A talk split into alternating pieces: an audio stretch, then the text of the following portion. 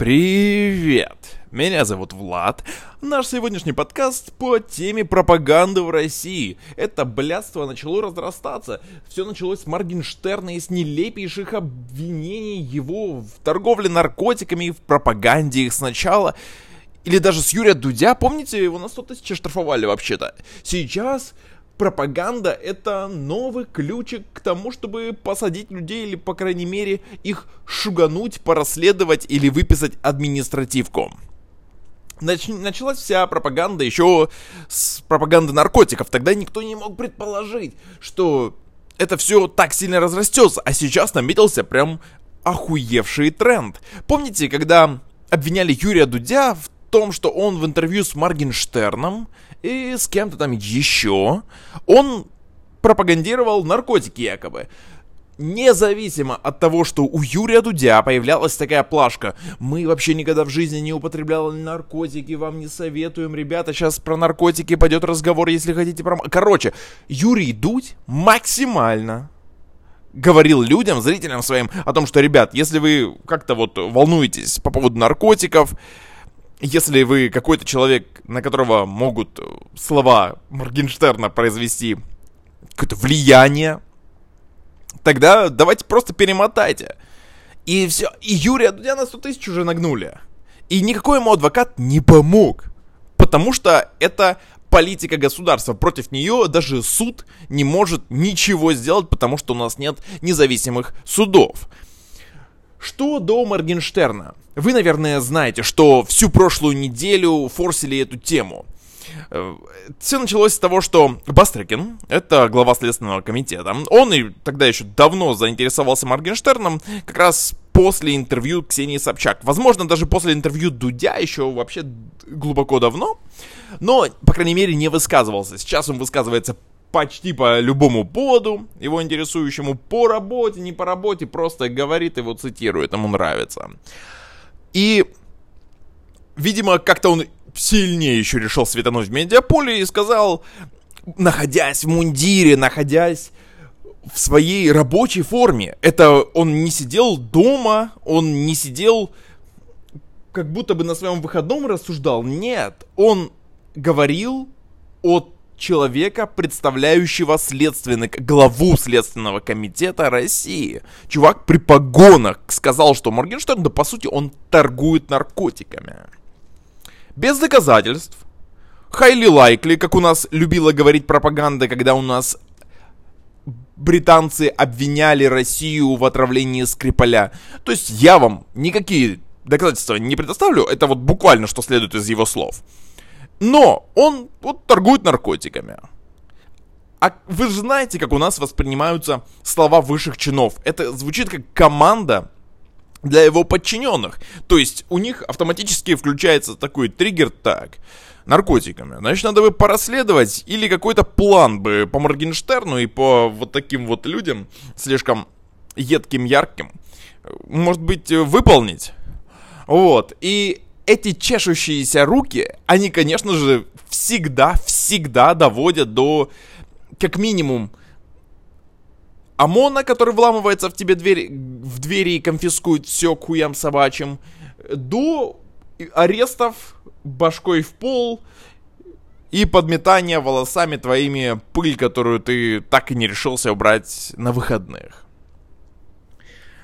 И с Моргенштерном все это началось. Моргенштерну, видимо, как он говорил, что у него есть ребята, которые очень хорошо прониклись властью и пониманием власти. И, видимо, они ему маякнули, что Морген, давай лучше уезжай из страны. Сейчас тут горячо началось. Под тебя копают. И, конечно же, он тут же взял билеты и тут же улетел в Арабские Эмираты. Хотя сам ничего об этом не говорил.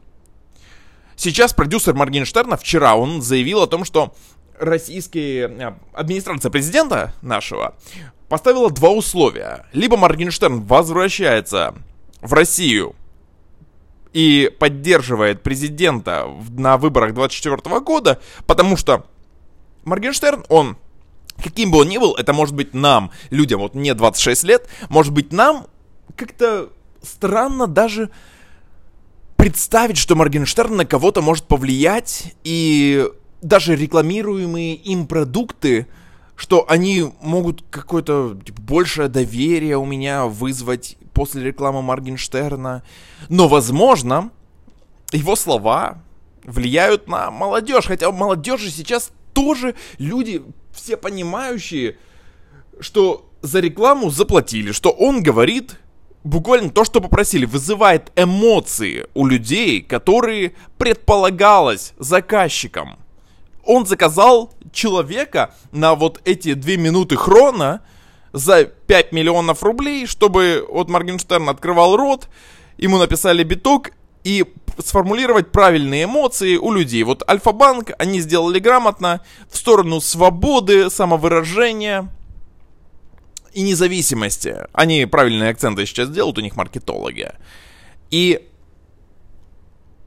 что в этом плохого, я не вижу, конечно же. Что в этом пропагандистского, я имею в виду полностью государственную деятельность, я не вижу. И люди, которые покупаются на какие-то слова или рекомендации Моргенштерна, я не знаю таких людей. Я, кто-то может из вас, может быть, вы вот о себе подумайте, вы как-то вот посмотрели интервью с Моргенштерном, вам захотелось наркотики употребить, вы посмотрели клип инстасамки, которую, кстати, обвиняют в проституции. Вы захотели стать проституткой или, если вы парень, проститутом. Захотели вы торговать своим? Мне кажется, никто этого не захотел. Если вы до этого планировали, то уж точно инстасамка никакого влияния на вас не оказала в этом плане. И Моргенштерн, если вы ебашили до этого наркоту, то Моргенштерн уж точно не усилил ваше желание ебашить наркоту. Но наше государство, там очень много разных башен, как говорилось, Кремля, и каждая башня думает по-разному. И вот сейчас очень вот это форсится мнение, идея обвинять всех в пропаганде. Обвиняют в пропаганде на основе творчества людей. Но я не могу понять, люди у нас настолько, вот они настолько, что ли, совковые, настолько понимания у них нет элементарных вещей того, что в песнях и вообще в любом творчестве, в картинах, у людей, у творческих выражения лирического героя. Не всегда скриптонит, он тот чел, который ебет втроем одну телку, который так грубо называет девушек суками, он не такой человек. Может быть, там есть часть его, когда-то у него были альбомы, конечно, бесспорно, он пел о своей жизни, но во многих героях это все... Это все сильное преувеличение персонажа, который находится в его творчестве. Это такая аллегория, сильный а, акцент на персонаже, на его характеристиках. Лирический герой, который сталкивается с какими-то проблемами в его творчестве. Как-то их решает или не решает. Становится хуже или лучше в конце истории. Каждая песня это какая-то история. Либо в случае Моргенштерна это просто какое-то настроение. Независимо от того, какую смысловую нагрузку несет творчество, его нельзя судить. Нельзя, если бы он даже говорил в песне, я ебашу наркотики, я богатый, у меня много сук. Вот прям открытым текстом. Это не пропаганда, это творчество и лирический герой. Если бы Моргенштерн, сидя дома около камина, снимал вот его тоже романа, все красиво, но Моргенштерн был бы Моргенштерном, который говорит, ребята, я хотел бы, чтобы все попробовали вот такие наркотики, потому что они улучшили мою жизнь. Это пропаганда наркотиков. И вот только так она выглядит. Все остальное не пропаганда. По, попытки найти в словах, а тем более в лирическом герое, пропаганду, они граничат на вот такой тонкой грани свободы слова и гласности, которую у нас постоянно пытаются забрать ее, пытаются убить. Так что главная моя мысль это то, что к лирическому герою в произведениях художника, человек, который занят искусством, они не, не может быть никаких претензий.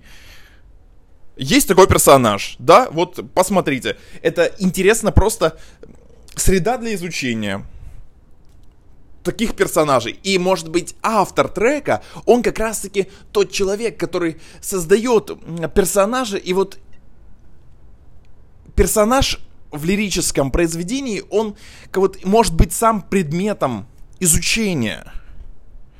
Такая компоновка определенных характеристик, которые, конечно же, нельзя докапываться. Это все вымышленная хуйня, и действия российской власти не совершенно неприемлемая чушь, с которой государство только усугубляет дисконнект народа и власти. Вообще в России у нас любые ограничения, они вводятся очень грубо. Даже посмотреть на тот же наш паспорт.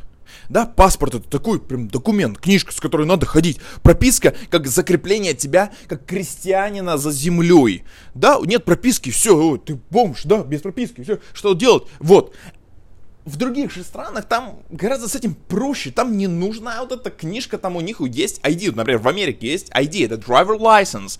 У всех есть водительские права, иногда без права даже управлять машиной. Но это такая карточка, ее всегда удобно взять с собой. Всегда она помещается к тебе даже в самый маленький карман. Ты ее можешь с собой взять, и все. Ты идентифицированный гражданин. У нас же типа прям, блядь, паспорт. Вы пробовали паспорт носить в кармане? Он либо помнется, либо будет приносить вам дикий дискомфорт при ходьбе.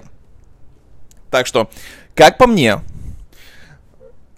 у нас не умеют в России вносить какие-то гладкие коррективы, попытки вносить вот какие-то изменения, улучшения жизни или вот так грамотно проклеивать вот этот вот бесшовно стык между интересами государства и удобством, свободами людей у нас не умеет. У нас топорно вводят вот эти меры. Э, продолжая идею про паспорт, я, вот, я говорил, что прописка это закрепление крестьянина за землей. Да, в Америке нет прописок. Вы не знали? Нет в Америке прописок.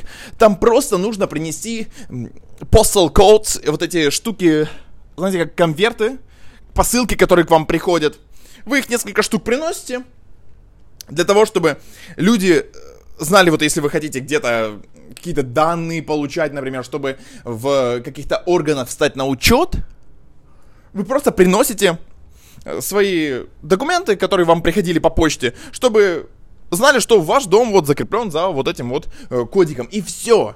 Поэтому внутри Америки очень сильная внутренняя миграция населения. У нас же, вы представляете, да? Для того, чтобы переехать в Россию, тебе нужно вот это выписаться, домовая книга, БТИ, какие-то что-то налоги. В Америке это все гораздо сделано проще. Ты просто взял, продал дом, переехал на другой, принес пару конвертов, все, ты зарегистрирован. Или ты можешь не регистрироваться, если тебе не нужны никакие документы, чтобы тебе отправляли. Все, если ты пропадешь, если тебя государство захочет найти по каким-то, возникнут у них тебе какие-то вопросы, то ты можешь, тебя всегда уж точно найдут. И в России, и в Америке. И в России, и в Америке можно наебать систему. У нас можно купить, блядь, прописку за 2000 рублей. Но это незаконно, но государство само своими сложностями заставляет людей, как с налогами примерно, с огромнейшими для индивидуального предпринимательства, оно заставляет буквально находить лазейки. А в Америке уже как бы поняли, как ходят люди, вот эти тропинки, и максимально бесшовно пропихивают какие-то собственные инициативы, которые не встречают негативного отклика у народа.